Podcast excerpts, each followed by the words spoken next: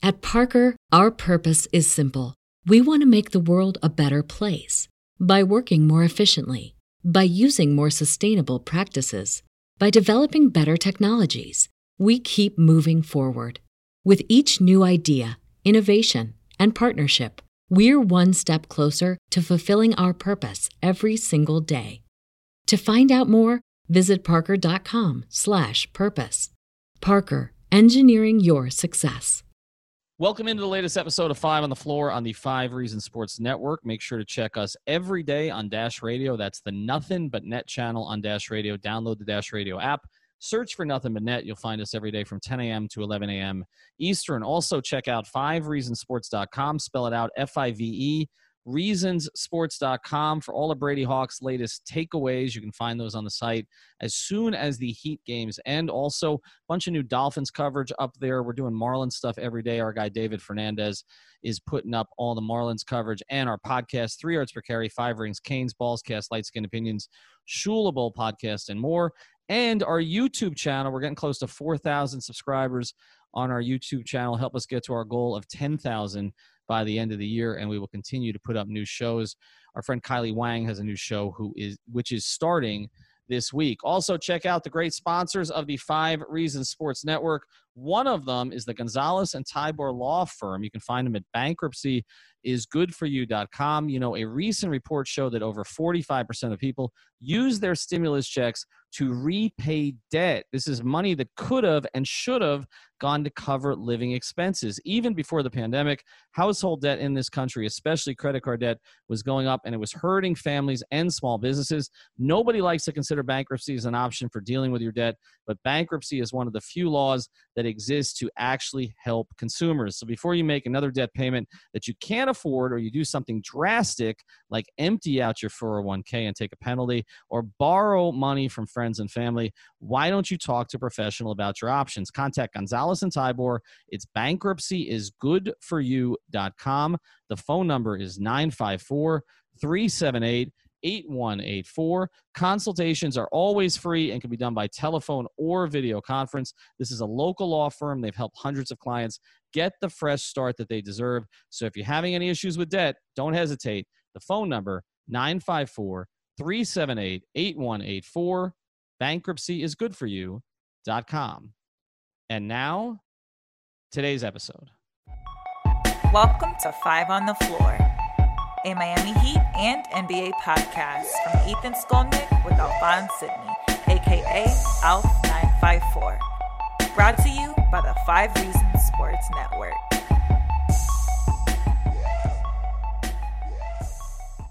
All right, Ethan Skolnick back here on five on the floor. Again, you can find us every day on Dash Radio, nothing but net channel, 10 a.m. to 11 a.m. Today's floor plan I've got Greg Sylvander, I've got Alphonse Sydney. You can follow Greg at Greg Sylvander. You can follow Alf, of course, at Alf. 954. Alex Toledo will be with us later in the week. We've also got an episode coming up. Greg and I recorded an interview earlier today with the high school coach of Duncan Robinson at Exeter, and that was a lot of fun. So um, we're gonna we're gonna play that at some point this week, likely after the Heat complete what will probably be a sweep Monday Monday 6:30 they play the Indiana Pacers. We're not going to devote a whole bunch of time to that today because we have a special guest. I think this is the fourth time on a Five Reasons platform. Is that right, George? The fourth time I've had you, I think. Uh, yeah, yeah, that sounds about right. Well, I was on with him the other day. This is George Sedano. You can follow him. He's one name like Madonna. Follow him at Sedano on Twitter. Yeah, I think four sounds about right, Ethan. Though I am a little disappointed that I can't see you on this podcast and I can see everyone else. Yeah, nobody can see me. That's that's how I roll, and uh, I you know I get to see Alf and Greg. I, I look, I, I saw you for an hour and a half the other night. You did this uh, Zoom party. If you're not following, how I appreciate that. How often are you doing these, George? After uh, maybe like twice a week, like just twice a week, just because um, on local radio in LA when the Lakers play, I'm off because the games are on at the same time. So uh-huh. it just gives me a reason to gas bag, you know, for yeah. you know well, so I, was, I, don't lose. Uh, I don't lose uh, practice. You know. I, I, was on with Amin. Um, uh, what's Amin doing with that beard, by the way? Just he's just letting it go. That's just. Le Batard calls it hobo chic. It's horrible. It's terrible. it is terrible. Listen, I'm listen. I'm not doing much better over here. I'm not gonna lie. Hey yo, um, but he's committed to it though. It's listen. He has embraced the the aesthetic that you can you, you can do that right now in the pandemic. Exactly. You can look Yeah. like an insane person and pass, but I feel like barbershops are opening more and more. Like it's less and less acceptable as every day passes. And he, but he's holding on for dear life, and I respect it. But it's terrible. It looks terrible. and which It, it- it is bad. I, I sent him a picture the other day of uh, Cornel West. Do you know who that is? yes, yes, yes, yes, the professor. The uh, the law professor. Yeah, Right. and I was just like, accurate. um, and and I was just like, if this is what you're striving for, you're not accomplishing it because it works for him. It doesn't work for you. No, no. I mean, I mean, smart, but there's got to be that kind of level of intelligence to pull that off. Like, I mean, Cornel West is one of the smartest people on the planet. So, uh, for sure. Uh, which, by the way, which of the uh, was that the Kamen- Ka- Kamensky brothers I was on with? The Kaminsky brothers? That wh- which which of the brothers was I on with? Kamenetzky. Kamenetzky. You know, you, you should be able to. Pron- I mean, for real, you're not gonna. You don't know how to pronounce Kamenetzky? Like, what's going on here? Antetokounmpo. I don't know what I. I mean, that's uh, I'm just saying, you're you're a, you're a scholar. You went to Johns Hopkins. You can't read somebody's name and and, and know how to like you know pronounce it. well. I, I've always appreciated that you use the Johns instead of the John. That that's nice. That most people don't actually do that. So that that shows. Well, I know. I I. I yeah, yeah Yeah. I've actually visited the campus, so I'm familiar with. yeah, what I mean, the- George the- W. Bush came and said John, and he was booed off the stage. So, that, I mean, that's not the only reason. What a surprise. that was, but that was that was one of the reasons. Anyway, all right, let's get to it. There's a reason you're here. There's a reason you're here. We're not going to devote 30 minutes to this. I promise you. Okay, but. And and I know Alex doesn't like me using funeral analogies right now, and I apologize for this. But uh, Yeah, that's use- not. It's not. A, it's not the right time. it- it's I not think. it's not the right time. But the Yeah. Sixers are dead. Okay, so let's just let's just start there. All right, so From a sports perspective, from a yes, sports the- perspective. yes, Their season yes. is over. They have been swept. They are gone. People were resurfacing tweets from all over the place, including Greg resurfacing mine about Jimmy Butler a year and a half ago when the circumstances were different. Okay, so not my phone is still blowing up.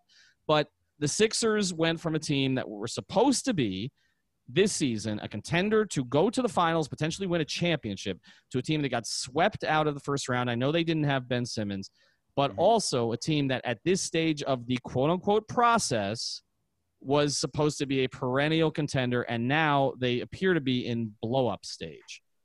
George, I will let you go first before Al or Leif jump on you. No, you don't have to. Just let them ask me the questions. I mean, okay, we can right, talk about it. I don't care. Go, go ahead. What what what happened here, George? In your view, So, why I would you not rather be the Sixers?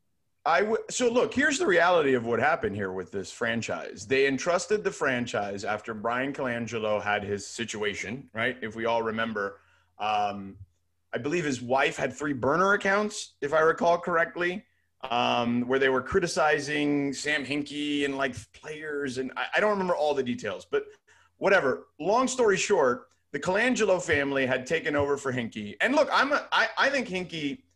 Um, while being radical uh, in his approach, I think that I was surprised the NBA stepped in the way they did um, with Hinkie. And I still, it's really one of the few things I've disagreed on with Adam Silver. Like, if the owners of the team are willing to do that, that's them. That's on them. That's not for you to step in in that situation. It's literally the only thing I disagree with.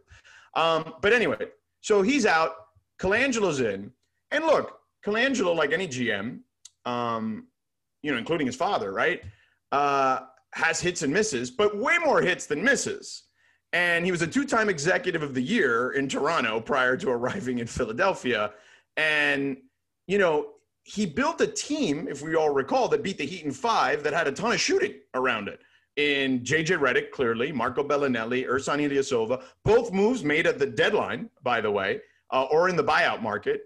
And they built a good team or he built a good team that year on the fly uh, to add to what people thought was a promising young core, particularly a young duo, right? Which is what we have today in the NBA. And then he's out. and all of a sudden, Elton Brand is in, who's never been a GM in his entire life. Now, look, Elton Brand um, did pull off the Butler deal. You got to give him credit for that. But really, everything outside of that was a disaster. He lost all his shooting, right? All the shooting was gone. Like he tried to replace Ersan Ilyasova and Marco Belinelli and JJ Redick's production with Glenn Robinson III and Alec Burks. Okay, like that's what he tried to do. Um, So, yeah, and then the Brett thing with Jimmy, as we all now know. Now, now look, that stuff is new as far as the public. That stuff had been heard of. I'm sure Jimmy's even hinted at it in Miami. You know what I'm saying about how much Spo is different than other coaches he's had or whatever. Um, and a lot of that was a shot at Brett. I mean, we all know the story that was out there about him and Brett in a film session. That was that was public knowledge too. So that shouldn't be a huge surprise. But I love the way that they're scapegoating Brett, just for an aside for a second. Like, oh, yeah, that's the reason that this happened. Because Jimmy's not here because Brett couldn't get along with him. Not because the roster construction sucks. How obvious was that, though? I'm sorry to keep going on the aside, but how obvious was that was a leak from Elton Brand? like, oh my god! Come on. I mean, it was ridiculous. Like that's why I tweeted it. I'm like, really? You're gonna scapegoat the coach on the day you're about to get swept? Like that is like, you know, I mean, you couldn't you couldn't be more obvious in that situation. And to bring up Jimmy, that was the thing that was fun. Like the fact that Jimmy was oh, the Oh, yeah. what, it was what, what the whole it, it- the problem is we don't have Jimmy Butler anymore, and the reason we don't have Jimmy Butler anymore is because of Brett Brown. Like it was so Right. obvious and transparent. It's sure. embarrassing. Well, now- Absolutely Em- embarrassing. embarrassing is the right word for sure. But it's not. But it's not just that. Then the Heat, the Heat. Okay, and I love what they're doing on social They media. tweeted the. Jimmy appreciation thing. Yeah, I Jim- saw that. Playoff Jimmy Appreciation Day. At Okay, the buzzer, at the buzzer. Like, let's not forget the timing of that tweet. Oh, they yeah. were sitting there waiting to hit hit send. That At was instruction buzzer. from Pat. Yeah. By the way, um, Philly, who I didn't bet on in one or pick to win in any game in that series, um, I I had the Celtics minus seven today and lost that because of that ridiculous Embiid three. I'm not necessarily thrilled with them on a number of different fronts uh, today, but either way, um, back to the story. So when, basically, when Colangelo had to step down and you put in a guy who's never run an organization before and then look i i did a number of their games over the last year or so and there was a clear disconnect between them and brett at this point. Like they had tuned him out and it happens. After a certain amount of years it happens. Like you just tune them out and you just need a fresh voice especially if you're not winning the way you're expected to win right? So and the roster is is more challenging. So that means those guys production on the floor together has gotten worse since that year where they beat the heat in 5 and then because there's been less and less shooting less and less spacing for them to work in. Um, and then in this series once simmons was out. He's the one guy that guards tatum like and guards him well. So once he was out that's why i'm glad that the espn.com picks came up right as that news broke because I went, oh, I mean, I gave them one game because I thought maybe Embiid would have like a 50 point performance, but it was Celtics in five when I had to pick for .com because that was it. But really, that's the reality of it is that they've had a number of opportunities to get this right. Um, Colangelo set them up. The only mistake Colangelo made there in Philly was the Fultz thing. Um, and by the way, even that, like at the time, if you would have told me talking to the people that I spoke to in the Pac 12 that competed against Fultz before the craziness of his shot, they would have all said, yeah, he's a number one pick for sure. There's no doubt. Like he's a top two or three pick. Like he can score at ease. Um, you know, he's he's tougher on defense than you think, but he has to he had to take on a bigger scoring load. So anyway, the Colangelo stuff, that's really his only mistake. Well, well but the George, rest of the beyond that, stuff he before you right. go on, before you go on, Magic Johnson said that Markelle Fultz had the best workout he'd ever seen. So I, I I'm not gonna. Right. I- we can revisit it and say that you ended up, you know, passing on Tatum and giving up the extra first round pick. But but yeah, I mean, I blame them more. Honestly, for the picks before the Okafor pick, when it was pretty clear that Okafor's game was not going to translate uh, to start him at the next level. I mean, he was slow with the back to the basket game in a league that was going away from that. Um, Sure. And, and trading but here's Jrue. Holiday for Noel, that was a Hinkie move, right? Yeah, I but, mean, but that's here's the thing, one. Ethan. He was well, but he was just stripping it down at that point. Like that seemed fairly obvious. And you, you know, Jrue Holiday is a nice player, but Jrue Holiday is not like getting you over the hump to win a championship. Jrue Like, Holiday was 25 at the time, George. I, I, mean, I not get even. it, but you had you had I had you hadn't seen enough to know if he was a difference maker or not by 25 years old. I, I think he is a difference maker, is he not? He'd certainly make a oh. difference with the Heat right now. I don't, I don't all think so. I don't. I disagree on Jrue Holiday. I think Jrue Holiday is a good player. I think if Jrue Holiday is one of your top three players, you're not a championship team. I disagree with that. Okay. Well, I'm just telling I you. mean, it, you, I'm telling three, you based on three or four, three or four. If he's Alf, third or I'm fourth best you, player, I think I'm you can telling be a you team. based on what other GMs around the league think about him. Well, I, what what I would say is the Sixers could have used a guy like Jrue, but I the, the Jrue thing that's you know that's the thing we're talking the things we're talking about right now. That's kind of ancient history, right? And the Fultz thing, it's not about drafting Fultz; it's about failing to develop him and giving up on him. I No, think no, no, no, no, no, no, no. Alf, Alf, the guy I think- malfunctioned. Like it just there's there's like even in Orlando, they're having a tough time figuring that out. Like he malfunctioned. But hold on, I think we should shelve all the transaction talk because truthfully, like this is the thing, and and George, you alluded to it when you talked about that they switched from Colangelo to a GM who had no prior experience. Pat Riley was ousted three times in a row by a lower seeded New York Knicks team, and Micky Arison didn't oust him. Um, and didn't make that reactionary move where you bring in a new guy just for the sake of bringing in a new guy. And I think that like that kind of stems like that the inspiration behind that is kind of where we're going with why these franchises get stuck where they are year after year. Well, after wait, decade. Greg, he he stepped down because of the embarrassment of what happened. Like there was no, like that's not losing to the Knicks three years in a row. That's your wife getting caught with burners and talking about players on your roster. You know what I mean? Like that's that's not the same thing. What do you mean? How are you shrugging your shoulders at that? that is not the same thing. Or it's more Losing losing on a bounce or a play here or a bad Bennett Salvatore call is not being embarrassed yourself, embarrassing your family, embarrassing your dad's legacy, uh, not just your own, and embarrassing the league in a lot of ways. Fair I, point. I think what I think one I think Lace's larger point is just saying that the the bad teams stay bad, right? And there's a lack of stability in a lot of these organizations that But they're keep- not bad. No, I'm not saying they're bad, but they're. I, I don't see that. Like, look, they're a mess. They're they're they're a playoff team, but they're an absolute mess. Come on, George, they are a mess. Look what Josh Richardson was saying about Brett Brown after the game. I, Like Josh okay, Richardson is literally but saying here- that the guy there's no accountability in this locker room. Like, right. and and they've and how long have they held on to Brett Brown? That's another thing. Yes, they they're throwing Brett Brown under the bus, and it's shitty what they're doing to him. But why are you keeping this guy around? He's a dinosaur. Like who's? Um, I don't think. Okay, first of all, you're. While I agree with you that, and it's what I alluded to earlier about uh, Embiid and Simmons kind of tuning him out. Um, I think a lot of that is because they view him as the guy who got them through the process, right? Like they still look at him as like the high school coach or the college coach. They don't look at him as like the finished product in that sense. Like they look at him and they're like, eh, they just lost respect for him. But it's because of the country club attitude that you're referring to. Um, it's not that he doesn't know basketball because they're I don't think he definitely know knows how to coach basketball. Anybody, not just- any NBA coach knows basketball. okay, but, I, you made it seem like he doesn't. Like I don't know. I- coaching junior high. You know? I will Like, say that when you're down 14 in the fourth quarter and you throw out Embiid and Horford to try to get you back in the game, like that says a lot about his coaching style and and and his. you what- mean today? Yeah, Well, what else does he have? Listen, come on. Anything is better than a, when you're down 14 and you need threes and you need to come back and there's four minutes left in the game and they were actively trying to win the game because they had their starters in. Like that's a that's not a good. But thing. aren't we arguing? Hold, hold on. But wait, Hold wait, on. No, George, no, no, George, wait, hold on, wait, hold on. wait, Are, wait, are we arguing out. minutia here? Aren't we arguing? I, I don't want to argue minutia, but this is ridiculous.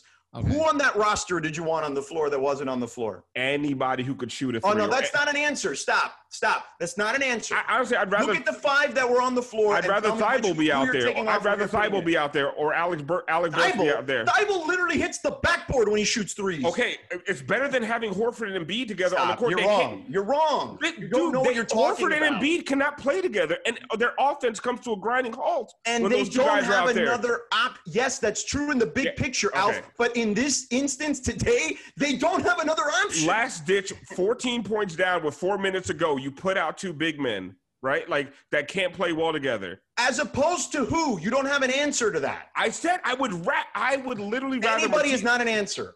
I said Matisse Thybulle or Burke. Either one of those guys. Matisse guys. Thybulle, literally, I'm telling you, hit the Okay, backboard. One shot. One shot. That's every game. There's a shot like that. Okay, but it, Star it- players wouldn't have uh, tuned them out if they had a little bit more culture, right? Okay, whatever. Anyway, long story short is all it's going to take. I look. I I have a pretty good insight as to what's going to happen there. Clearly, they're going to clean house. Um, there's going to be an, a, a new coach, probably a new GM, and there's going to be a person that takes that over that's going to be able that has a real track record. They're not going to screw around. They already made the mistake of going, we'll give someone a chance for the first time. They are going proven commodity now as far as a roster builder. I can that's what I'll say. Okay. So let's let's cycle back here a little bit because I don't want to argue about today's game.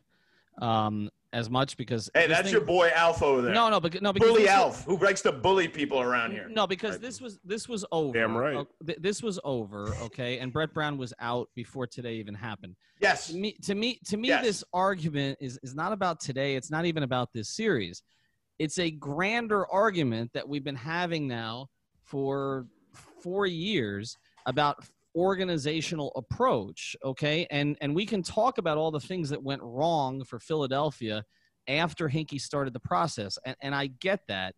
But the, the bigger point that's being made and, and i'm going to need greg to hike up his mic a little because we're having trouble hearing him um, is that the bigger point that is made is Philadelphia took an approach that was totally counter to anything that and any team in this organ in the association's ever done. Okay, I mean to this degree, other teams have tanked, but not set us out on a on a tanking platform for a period of years. Okay, which is what they basically Publicly, did. publicly, publicly publicly.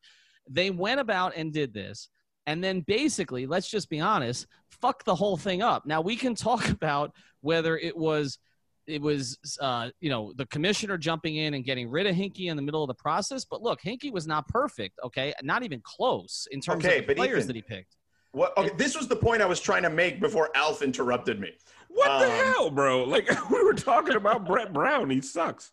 So, see, but there you go. You say things like that. He sucks. He doesn't suck. He you don't coach in the NBA if you suck. but I it mean, doesn't we're talking- matter for the purposes of this like, let me tell you argument something. We're talking Let me about you rel- in, in, in relative terms. Okay, let's get off of Brett Brown. Like, Okay, I get it. But let me answer Ethan's question. He's going to be next to you on the jump next year. He, he, he might. I don't know. Um, but the, well, I, I I will say this: there's only like three coaches in the time I've covered the NBA that I'm like they have no business being in the NBA, and he's not one of them. But anyway, um, and I will not reveal the other ones. Ethan knows one of them because I told him the story over the weekend. Um, so Wow, To Ron your que- Rothstein answer your que- catching strays out of nowhere. That's to your crazy. question, Ethan, that's what you get for being a bully on Twitter. Um, that's while I'm trying to do a radio show. You're like tweeting me in the middle of my godforsaken radio show while I'm trying to multitask. Anyway, um, to answer your question, Ethan, Hinkie realized the draft is a bit of a crapshoot. Okay, much like, for example, and again, I'm not comparing him to Bill Belichick, but like Bill Belichick's approach of trading out of the first round, right? Because he feels like there's more value that way. So Hinkie's thing was, I'm just going to accumulate picks. I'm going to do everything I can. I'm going to miss on some, and I'm to, but I'm going to hit on at least a couple. And if I get at least a couple, I've got the core of what I need moving forward, which he accomplished. Yeah, but the the issue is being able to maximize those players and actually like put together a roster that complements itself in a way that can can actually get to the mountaintop. And i think that that's the underrated part of this is that essentially you have a lot of teams that can assemble a lot of assets. I've heard the minnesota timberwolves are all of a sudden a great exciting young team in years past. The phoenix suns are the hot new you know new team. The sixers are that team. Um, but these franchises just over and over again show that they make bad decisions. They pull the plug on coaches too soon, pull the plug on maybe general managers too soon, and then also just can't necessarily put together the right pieces to surround these guys and maximize them. So that was like in 2017 when I was saying I would still rather be the Heat is that from top down, I feel like the decision making that'll take place, generally speaking, history tells me that a Pat Riley led organization is going to fare better than these these cats that uh, no, have you, you, what you were doing then was being a blind homer because Pat Riley lost his mind for two off seasons. And listen, this is a man I don't have. There is not a person in basketball that I have more respect for. When I saw him at Le Batard's wedding, I spoke to him for 30 minutes, and it might have been the most enjoyable time I had at the wedding, and it was a fun wedding. Okay, but he lost his mind. Even he's admitted as such. Okay, let's not act like he hasn't Totally. come out and said that. no, he they were totally mistakes. mistakes. They were Okay? mistakes. So But that- let, but- let's not act like he No. got lucky that Jimmy and Brett didn't get along. That's the reality of all of this. If Jimmy doesn't get along, gets along with Brett, Jimmy is still in Philadelphia, and the Heat are still trying to pl- play Justice Winslow.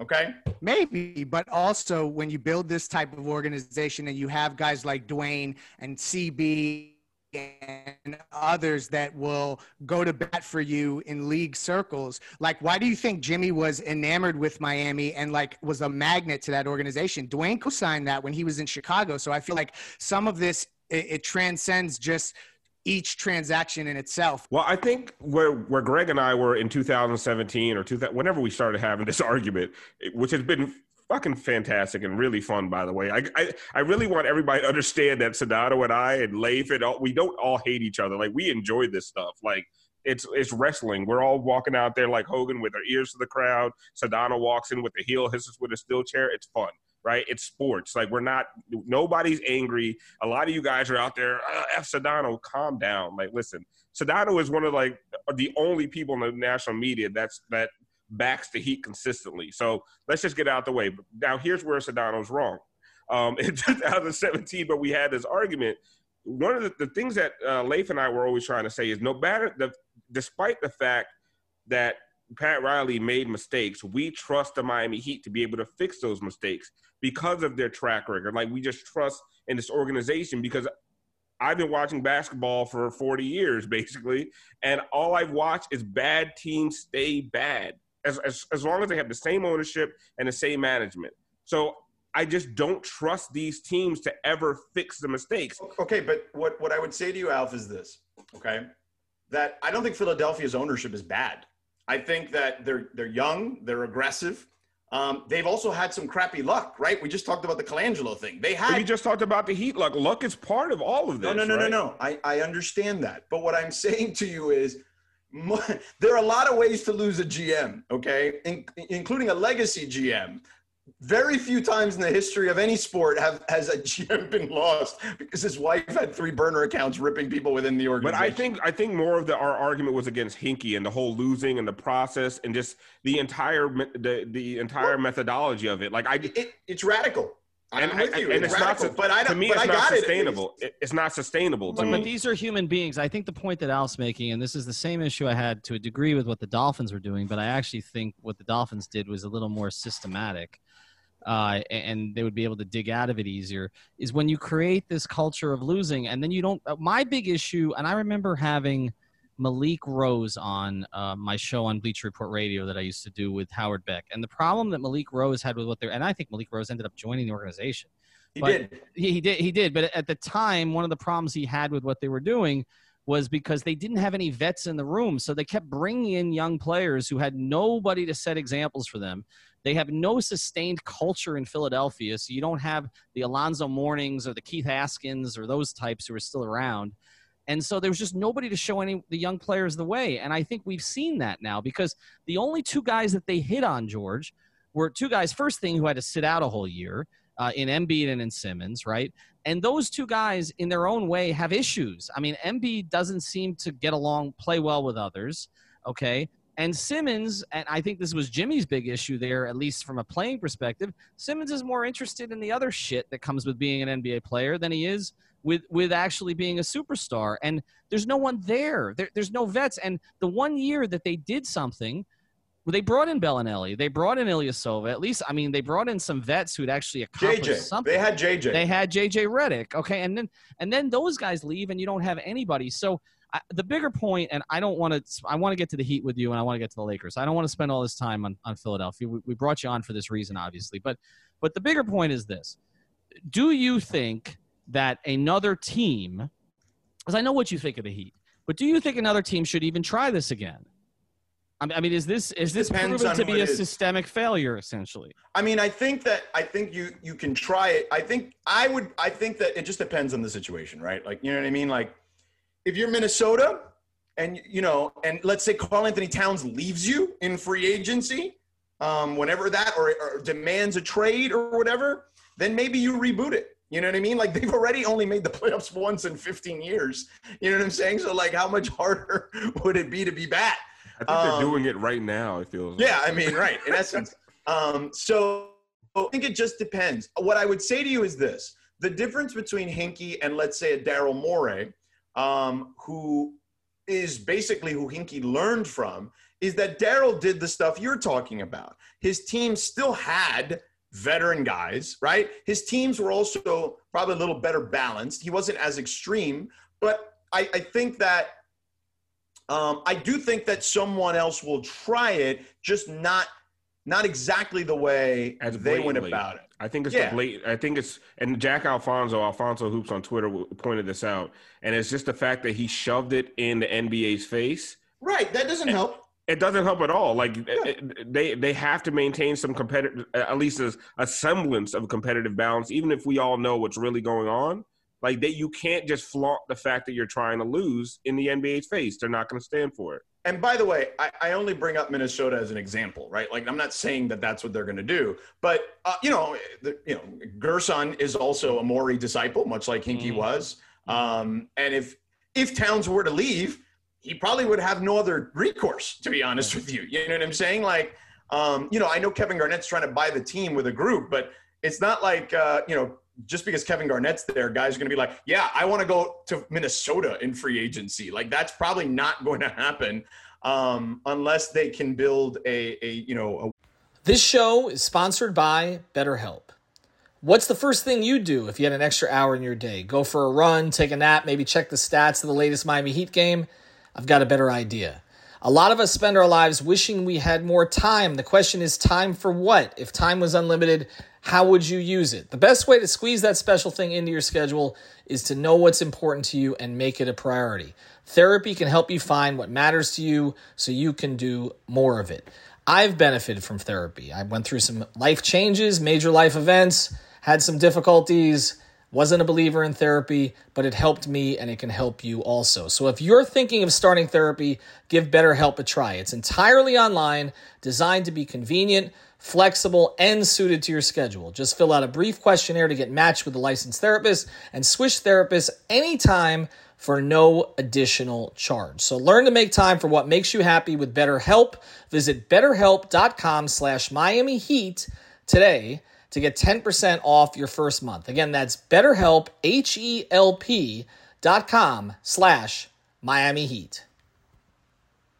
BetMGM has an unreal deal for sports fans in Virginia. Turn $5 into $150 instantly when you place your first wager at BetMGM. Simply download the BetMGM app and sign up using code Champion150. Then place a $5 wager on any sport. You'll receive $150 in bonus bets, regardless of your wager's outcome. And if you think the fun stops there, the King of Sportsbooks has plenty of surprises in store. Check out daily promotions, same game parlays, live bets, and so much more. Download the app in Virginia today and get $150 in bonus bets instantly from your first wager. Only at BetMGM. BetMGM and GameSense remind you to play responsibly. See BetMGM.com for terms. 21 plus only, Virginia only. New customer offer, subject to eligibility requirements. Rewards are non withdrawable bonus bets that expire in seven days. Please gamble responsibly. Gambling problem? Call 1 800 Gambler. Promotional offer not available in Washington, D.C. What's the easiest choice you can make? Window instead of middle seat? Picking a vendor who sends a great gift basket? Outsourcing business tasks you hate? What about selling with Shopify? Whether you're selling a little or a lot, Shopify helps you do your thing, however you cha-ching. Shopify is the global commerce platform that helps you sell at every stage of your business. From the launch your online shop stage to the first real life store stage, all the way to the did we just hit a million orders stage. Shopify's there to help you grow. Whether you're selling scented soap or offering outdoor outfits, Shopify helps you sell. Wherever and whatever you're selling, Shopify's got you covered. Sign up for a $1 per month trial period at shopify.com slash try. Go to shopify.com slash try now to grow your business, no matter what stage you're in. Shopify.com slash try. Winning program again. Um, so to answer your question, I think if someone did it, they would do it, but it would be a modified version of it. The fr- listen, you're gonna when you're and a making shorter omelet- version. Yeah. when you're making an omelet, you're gonna break eggs, man. Like that's just the reality of it, especially if you've never done it before. So I think that the the Sixers situation is was radical at first, but I understood it. Was I thought then headed on the right path with the Colangelo family, and then that thing, you know, went crazy for reasons beyond anyone's real control. Well, except the Colangelo yeah. family. Sounds like um, a lack of culture. The Colangelo family. In the family. Listen, right, yeah. the Colangelo family. I mean, they're not Pat Riley, but it's not like I mean, they literally restarted and rebooted Team USA for us to win golds again. Right, Let's not yeah, act like yeah. there's some, you know, they're like nobodies in the basketball world. Um, Bunch of bums. Yeah. So we would we would we would still be losing in gold medal games if it wasn't for them. Um, so um, but anyway, I just think that I think that there's still an look with Embiid and Simmons, you have a 25 and 26 year old star, two guys that are both top 15 players in the league, who I still think have have heights that they can hit. I don't think they've hit their ceiling. So if you get a real architect of rosters in there who then hires a real coach, right? Who, and again, I'm not trying to knock Brett, but someone with actual championship experience, right? Or deep playoff experience, like what the Lakers did with Vogel this year, right? They hired Vogel. They could have hired Jason Kidd. That was the sexy name. I'm sure LeBron would have loved it, but they went out of the box and said, let's go Vogel. Vogel's been a successful coach. Yes, he hasn't won a championship, but he's been a, su- a successful coach in this league. So you can find someone like that um, and say to yourself, this person can get these two guys to understand what it takes to go deep into the playoffs, right? Mm-hmm. And and be a, a coach, a teacher, uh, a mentor, uh, be a hard ass if he's got to be, you know, like that's what the next person who constructs the roster and is going to be in charge of that organization needs to do. And if they do that, they're still going to be a contender for the Eastern Conference and potentially a championship. Um, it's not like, you know, if someone else comes in new, they got to trade Horford to mm-hmm. Alf's point. But, you know, again, I'm not trying to argue about today, but I just think today they didn't have any options. But Horford, you were right in the sense of, and that's what I was trying to say earlier, in the big picture sense, it doesn't make sense. But Horford, I think, can be traded because I think that there are young teams that want an Al Horford because all they've got is a bunch of young guys on the roster. And again, I, I am just recklessly speculating here. I am not saying that this is going to happen, but I could see Joe Dumars in Sacramento now going, you know what? We could use an Al Horford. We don't have a reliable big man um, who can do the big man stuff in today's game, stretch the floor, rebound, box out, you know, set screens like that. Because Giles is young and also, look, they're still trying to figure out what his health situation is going to be moving forward. Um, Bagley's health situation hasn't been great, right? So just having a veteran presence in that locker room, like to add to Harrison Barnes, I think would be good uh, for an organization like that. And you know, there's no secret that Buddy Hield is not happy there. You know, they, the Philadelphia would probably, in this imaginary scenario, have to throw in a, another pick, a pick too. But that could solve a lot of your problems. You know what I mean? Like I can create scenarios where the Sixers can be pretty good right away. All right, so we're gonna switch to the Heat real quick, and then Alf's got to go, and Greg and I are gonna finish this thing up.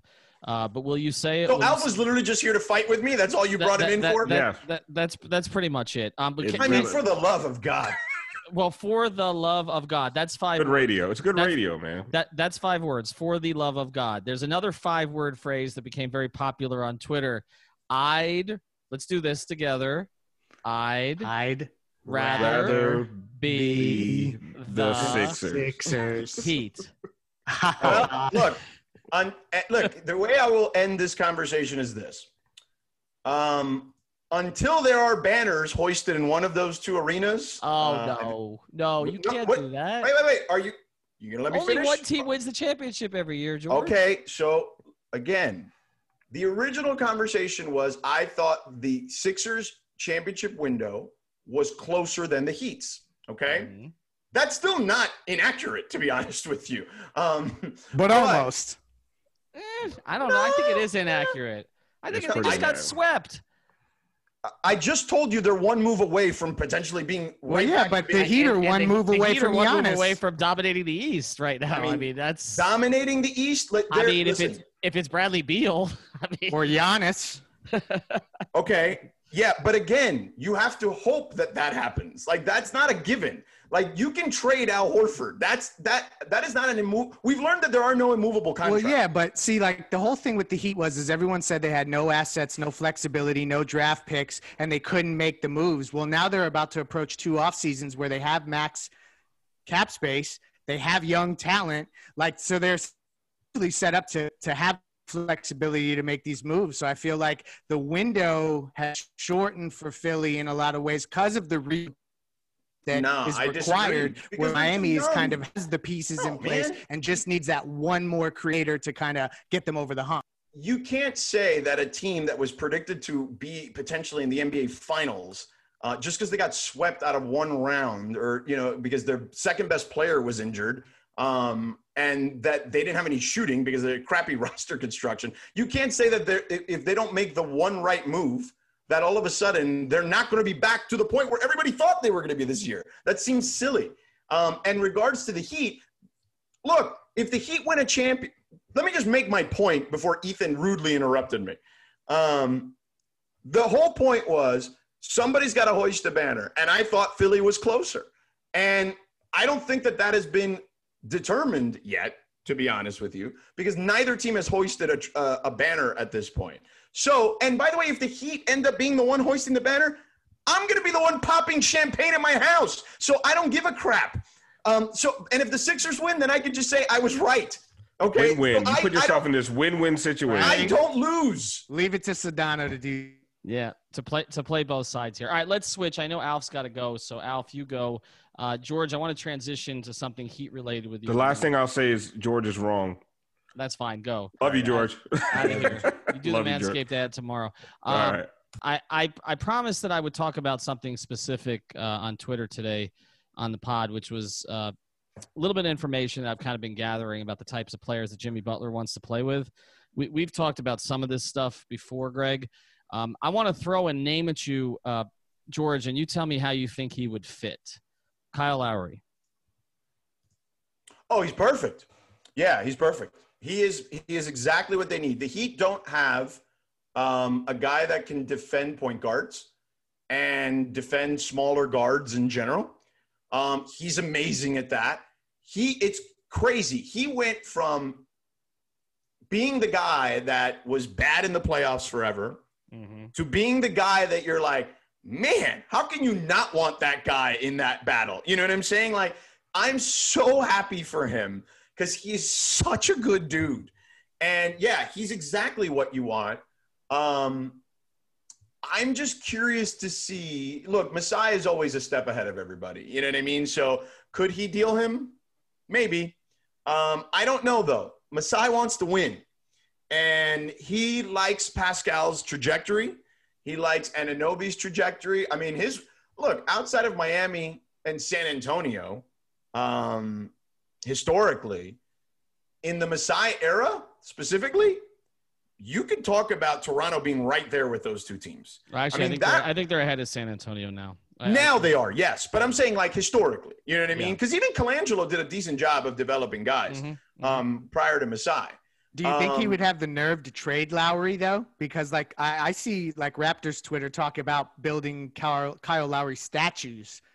So be- Yeah, I, I I don't. I mean, I think Masai clearly the DeRozan thing will show you he'll do whatever he needs to do. that's true. Good point. You know, so uh, but I would find it harder to believe that he would um, not. He would have to get something really valuable, I think, in return. I don't but, think. just- but, but but it could just be about money, George, uh, because if you if you look at their situation, they've got to pay VanVleet. Um, what I what I've heard is that Kyle may not want to kind of share the backcourt with VanVleet for too long. Um, it's kind of been his backcourt, especially since DeMar left. They they have Norm Powell. They have, as you mentioned, they love OG's trajectory. They've they've they've got Pascal. They have Gasol and Ibaka who are up, and I heard that they want to keep one if they can. Um, I mean, it's a lot of money to throw around, and Lowry's making twenty-seven million, and and so I mean, you could get flexible in a hurry if you traded him. I, he's the name. I will say this: every time that I run these kind of bigger names um, by people in Jimmy's circle, I keep getting Kyle Lowry back. uh, it, it's just it's interesting. Like I, what I've been told is you know Donovan Mitchell doesn't do enough other than score. Um, you know that you take a look at uh, you know some of the other guys that have been talked about. Jrue Holiday, I know he has a lot of fondness for, but the reason I keep bringing up with Jimmy is when Jimmy came down. Like one of the things that what happened here was we're going to work with you on bringing in the right team around you. Like he's going to have a say, and he's earned a say this year with the way he's competed. Mhm. When you look at the rest of the names, George, and and then uh, I want to transition with you real quick to the West. When you look at the rest of the names, is there? I mean, would you make a play for Oladipo after what you just saw? No, absolutely not. I don't. I don't know if he's going to be the guy. Like, well, look. The good thing about him is he's going to hit free agency after next season, Exactly. right? I mean, you might be able to get him discounted at this point if he says he wants out of Indy. Yeah. So I think that there's that, but I would not take that risk for anything that is valuable on your roster. Uh, I'm looking at Toronto's cap sheet right now, and they have 86 million committed on the books without Gasol, Ibaka, or Van Vliet. Um, so they're going to pay VanVleet. Van Vliet is probably going to make in the 20 low 20 million dollar range. Yes. So that's 106. Let's just call it 108. Just to, let's say it's 22. Um, Norman Powell's under contract. So if they keep one of Ibaka, whatever, that's another 20. Now they would be right back, Ethan. They would be around the number they're at right now if they only keep one of Ibaka and Gasol and keep um, VanVleet. So I, I don't. I, I'm not as. I have not heard that. Um, now here's what I can do. Um, you know, had you, I wish you would have asked me, uh, like, if you would have texted me that beforehand, I probably could have reached out to some people and had better information for you about what I'm hearing in regards to that. Um, so I will do some homework. Okay. And uh, for my fifth appearance on the Five Reasons Sports right. platform, With no Alf I- this time. That's right. I, with Alf. No, I love Alf. Um, but the I will have better information on that. I will do some homework on that. How about right, that? well, here's a couple other things I've heard. Um, the, the infatuation with Oladipo may be overstated. Um, I, I Oh no, the infatuation is not with Oladipo. Miami with Oladipo. My understanding It's Oladipo with is Miami. Correct. Oladipo. It's more Oladipo with Miami than Miami, Miami. with It's, Oladipo. it's not And- necessarily Miami to Oladipo. I, and I- the the infatuation with Donovan Mitchell is more coming from the Bam Adebayo side of the uh, the the two pillars in Miami than Jimmy, as I understand it. Yes, Bam. Bam is a big fan of Donovan's. Correct. Um, I, I don't think that's as much Jimmy. I, I, I if you look at the types of players that Jimmy's going to want to play with, the types of guys like Jrue Holiday and Kyle Lowry jump to the top of the list.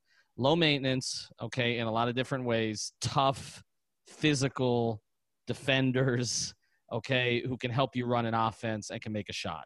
Like that. That is both Mhm. of those guys fit the profile. I'll go to you on this because I know you have a relationship with Griff, as do I.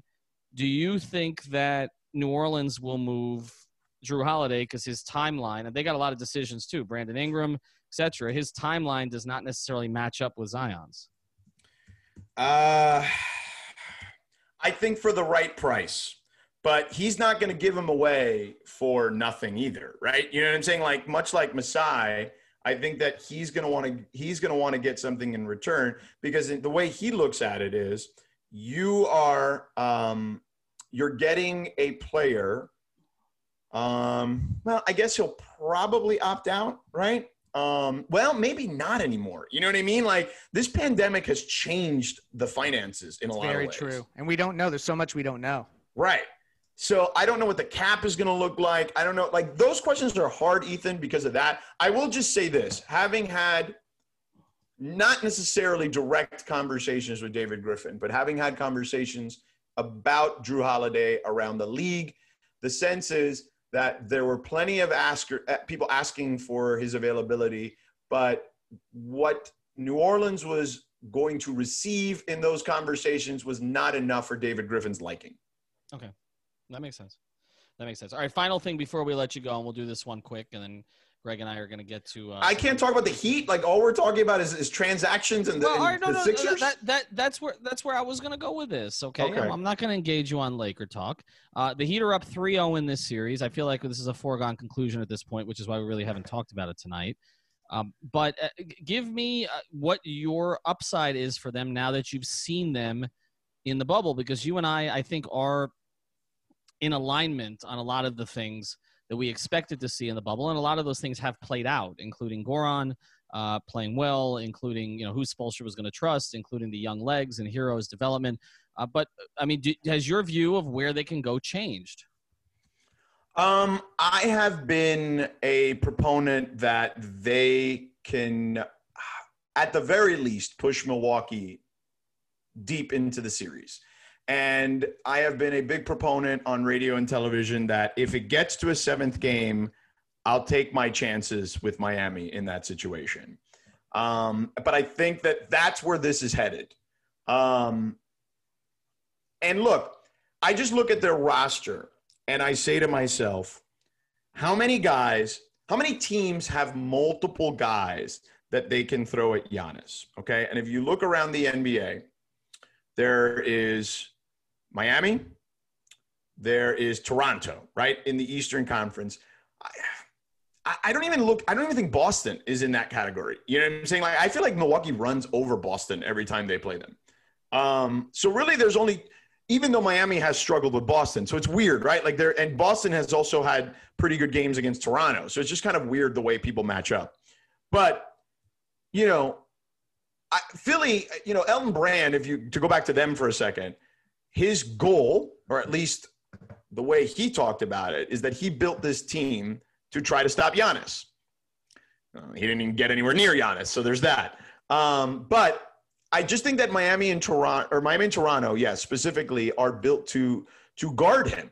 Obviously, there's Bam, and look, in the first two matchups, I think Bam held him to 35% in the 23 possessions um, or the 20, 23 attempts that Giannis attempted over Bam.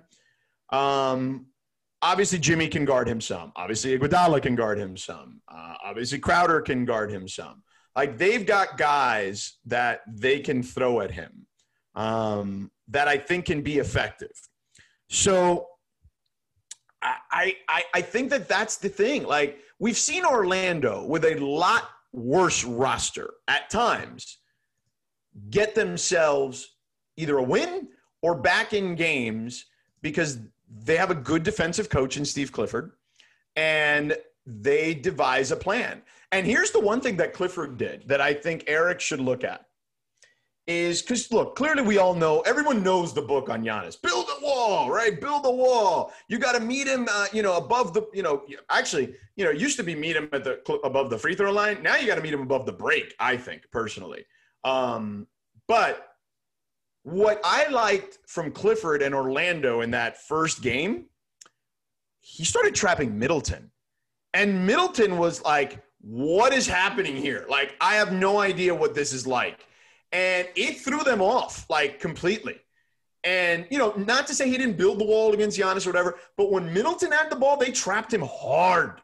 And I think that that's something Erik should look at. And again, the Heat have these components, right, that they can do this. Erik has got a lot of versatility with this particular lineup. And I think that the the layoff is actually something that's been beneficial to the Heat because it allowed Andre Iguodala to be more in tune with the way the Heat want to conduct business, particularly on the defensive end of the floor.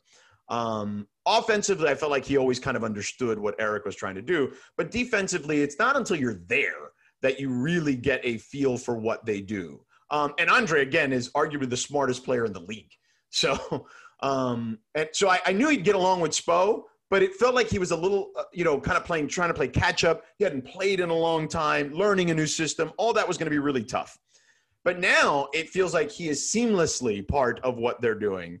And it's funny because I still see people on Heat Twitter bemoaning when he's out there. And if you don't know why he's out there, you just don't know basketball. Hashtag learn the game. All right. Hashtag I still miss you, Spoon. Um, so, reference. Yeah. Oh, so I, that's what I would say is that he is even at 36 years old, he knows what he's supposed to do. You know what he reminds me of? He reminds me of in 2006 when the Heat had Gary Payton and GP was not anywhere near the GP he once was. He may not even have been the glove anymore at that stage, but he had veteran savvy and he understood the angles And in this case, Iguodala is still way more athletic than GP was at that stage and has way more length to play with that allows him to kind of make up for some of that lack of explosion or athleticism that he may have had even a year or two ago. All right, So- well, well, but but I, I have two other names for you that, that you and I both know. The two names I've used are Marley and Battier. That they're just guys who, when they're Right. out there, it's like they don't really have to score, but they just kind of make things work, right? It- just because they're always in the right place or getting the ball to the guy who's in the right place. So yeah, I mean Shane was the no stats all star, right? The New York Times had that piece when he was with the Rockets and Daryl Morey and those guys. You know what I mean? So yeah, I, I'm with you. I, I think he's perfect, and I think that he's pretty much going to be in 90% of the closing lineups, um, depending on matchups and situations. And you know you're gonna have Bam and Jimmy and him and Goran and a shooter, and maybe it's Tyler, uh, maybe it's Duncan.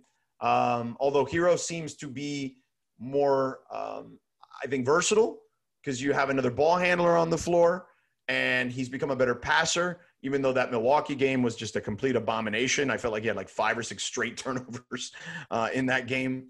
Um, I, I think that he, and clearly he's not afraid of the moment, right? He was their third leading scorer in the fourth quarter this year for a reason. And so I, I think that Tyler will probably be heavily involved there. I saw Jay, I guess, in that last game uh, close instead of Tyler. And I, I, I don't have a problem with that. I think it just depends on if you need defense or not. So Erik's got a lot of options, but I think that they're capable. And I think Toronto is certainly capable of beating Milwaukee. Um, I still think that if Milwaukee, if Giannis can can hit shots consistently enough where you have to guard him out there, then that changes things. He's hit him at a good percentage. He's just not hitting the volume. And he's taking more now. He went two of two in that first half the other night, uh, or the other day. I'm used to saying night. And uh, and that that changed things. So from game to game, though, I don't think you can trust that type of consistency, though, from him. And I think that that's where they're in trouble. Is that even at this stage, he's still a work in progress on offense, even though he is an undeniable freak of nature athletically. Imagine what Rob Fodor could do with him shooting as a shooting coach down in Miami. Hint, hint. Culture. Sorry, had to do it. Hint, hint. J- Giannis Bam T-shirt, which uh, which we're gonna we're gonna start Well, getting out there. We're gonna send you you one of wanna- those to wear on ESPN. if you want to talk about Giannis, I think that beyond Milwaukee, the suitors are fairly obvious, right? Like it's it's it's Miami, it's Golden State, it's Toronto, it's the Lakers. Those are the four teams that are going to. I'll, I'll throw in one more. This, to me, it's those four, and it's Dallas. You you know what you mentioned that to me the other day on the thing on the podcast we did, and I I still don't understand your reasoning for Dallas. Why? Uh, because he could play with another top five player in the world, Okay. and Okay. and, and, Okay. and whose whose game I, I think in a lot of ways actually fits him because Luka's such a great distributor, um, and and also obviously a plus shooter from range as we saw tonight, uh, one of the more ridiculous shots you'll ever see at the end of a game. I, I to me and personality wise they seem to fit. Um, they are, my understanding, they already have a bit of a relationship, and personality wise they seem to fit. I mean, some of it comes down to their cap sheet, but you you figure it out to get Giannis. I, I would throw them in the mix too, but I, I've been saying Miami, Toronto, Golden State. Um, I did talk to somebody today who told me it's going to be if it leaves Milwaukee, it's going to be Miami or Toronto. I mean, I that, could see either. th- yeah. th- those are the two I hear. I hear uh, hear most See, consistent. I, I I think that a lot of people I know say, think that Golden State is a legitimate option. I, I can I can see that, and I think sometimes we don't hear it as much because because you're on the other coast. All right, George, we appreciate it. We're up against it. Uh, thanks for coming on. You didn't say we'd rather be this. I'd rather be the Sixers, so I failed in that regard. But um, you know, maybe at some point in the future. So, thank. All right, I will Fifth come back and appearance. do. Fifth appearance. I need Kyle Lowry information. I will okay? have Kyle Lowry info for you on the fifth appearance. I will have All that right. for you. All right, See you Greg at the and I- parade on Biscayne. That's right. All right, guys. See you. Thanks, George. All right, Greg and I are going to close this up in a second, but before we do, I want to tell you about another great sponsor of the Five Reasons Sports Network. That's our friend Dr. Jonathan Chung at Chiropractic Keystone. Actually, it's Keystone Chiropractic, but the website is chiropractickeystone.com. A bulging disc probably isn't why your back and neck hurt. Bulging discs can, can, are used to be blamed for all types of spine pain, but the truth is, if you're over the age of 30, you probably have a bulging disc and don't even know it. That's because most bulging discs don't cause any pain at all. When it comes to pain, you're more than just a picture from your MRI. Many patients with back pain or neck pain can become pain free, even though your MRI looks exactly the same. If your doctor is blaming all of your pain on a bad disc, make sure you get second opinions from healthcare providers that have a strong focus on rehab. Get more health tips like this and more by following Keystone Neuro, that's on Twitter, Keystone Neuro, N E U R O, or at Dr. Jonathan Chung on Twitter and Instagram. All right, coming back, we were going to devote more time to this, but we went a little bit long with George. You want to do a gr- guts check, Greg, or you want to hold it? No, let's do it. Let's do it. I'm ready. All right, today's guts check. I think everybody needs to get a grip. You got to stay together if you got the guts and you don't find the first door and run out of it. There are no obstacles. There's no obstacles. All there are are accusations and opinions. We have done this since 1995. We'll find out what we're made of here if you got the guts. This is Guts Check with Greg Sylvander. Okay, so I'm going to make this one relatively easy, and we're just going to look through a catalog of old tweets and see some old takes that we were able to expose earlier today as it relates to the Miami Heat. Um, so I'm going to I'm going to go through these kind of rapid fire. We're not going to spend too much time unpacking each one, but it's just fun to read them in retrospect. So this one comes from January 12th, 2016. Kyle says, "How long until we can start talking about how bad of a trade that was by the Heat to get Goran Dragic?" The next one on 221.15 from Crossover. Bad trade. Norris Cole is better than Dragic. Pat Riley is a fool. The next one comes February 19th, 2015. Now the Heat have nothing on the bench. Bad trade. Lost their bench and both first round picks. Drag- Dragic isn't worth any of that. They panicked. Hold on. It gets better. And don't worry, Ethan. I'm going to leave yours out of here. Pat Riley. So this is coming from 62119. So we're approaching free agency, um, the Jimmy Butler free agency, mind you. Pat Riley, satisfied with his last few years of mediocrity and not good enough, but not bad enough purgatory. And lastly, we're going to go to myself, where I ahead. said the Go Heat ahead. The Heat will win a fourth title before the Sixers win one with any member of any process. Save this tweet, screenshot it, etc. Management. That was from 32318. I am conveniently leaving out some of the other ones um, where I called culture BS and I was extremely upset about uh, the Rodney McGruder cut, which then uh, enabled them to bring in Kendrick Nunn and Duncan Robinson, right? Is, is that how that worked? Base, yeah, kind of, kind of, sort of, yeah, yeah. You are leaving those out. I had those bookmarked for you. There was another one that was sent to me today, and I, I will read mine. Okay, I'll do it before we go here because I feel like that's only fair. But our guy Adam over at Clutch NBA found this one for me. This was from you. Heat need the, the next young stud uh, to be the anchor of the next era. The involuntary tank is the only way to get that. That's from December 15th, 2014. Oh, So that one that comes in. hurts. I, I will read mine. I will read mine because you threw this out here today. Let me find it. I'm sorry. I, I got to give the context because you know all of a sudden I'm it's, if it goes to old ta- look Mike Ryan found it if it goes to gold take uh, old takes exposed I'm totally screwed. But let me find your uh, let me find it. It's in here somewhere. You you threw me under. I the was trying. I was trying to leave it out, man. You no, you th- you threw it in here. I'm trying to find it. It was my Jimmy Butler tweet from 2018. Here it was.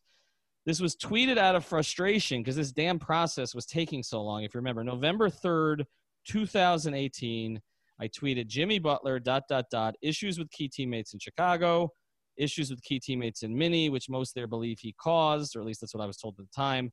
Stages a charade in concert with ESPN. Kind of did. Remember when Rachel Nichols just happened to show up in Minnesota that night? Now Valid. won't play back to backs and do 42 million at age 33 with extension. At this point, comma, pass. But I said at this point, and a few months later, I was pushing for a Jimmy Butler trade because the circumstances have changed. So that's how I'm getting myself off the hook with that one. I Everybody- can't believe I said they should have tanked. I'm never gonna live that down. Involuntary tank. Involuntary tank. All right. Thanks to everybody for joining us. We'll do another guts check uh, next week. We're going to have a live pod uh, after the game. Uh, well, not a live stream. We're going to do a live stream before the game, before game four, uh, which is at 6.30 p.m. So we'll be on at 6. And then we're going to do a podcast afterwards. Thanks to George for joining us. Thanks to Al for joining us. And then bolting. Uh, we'll talk to you soon. Thank you for listening to the Five on the Floor on the Five Reasons Sports Network.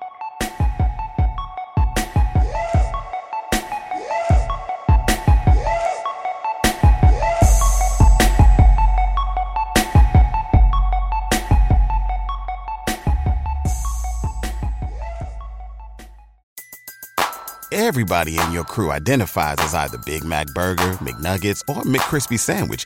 But you're the filet fish Sandwich all day.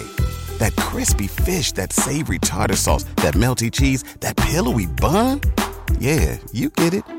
Every time. And if you love the filet of fish, right now you can catch two of the classics you love for just $6. Limited time only. Price and participation may vary. Cannot be combined with any other offer. Single item at regular price. Ba-da-ba-ba-ba.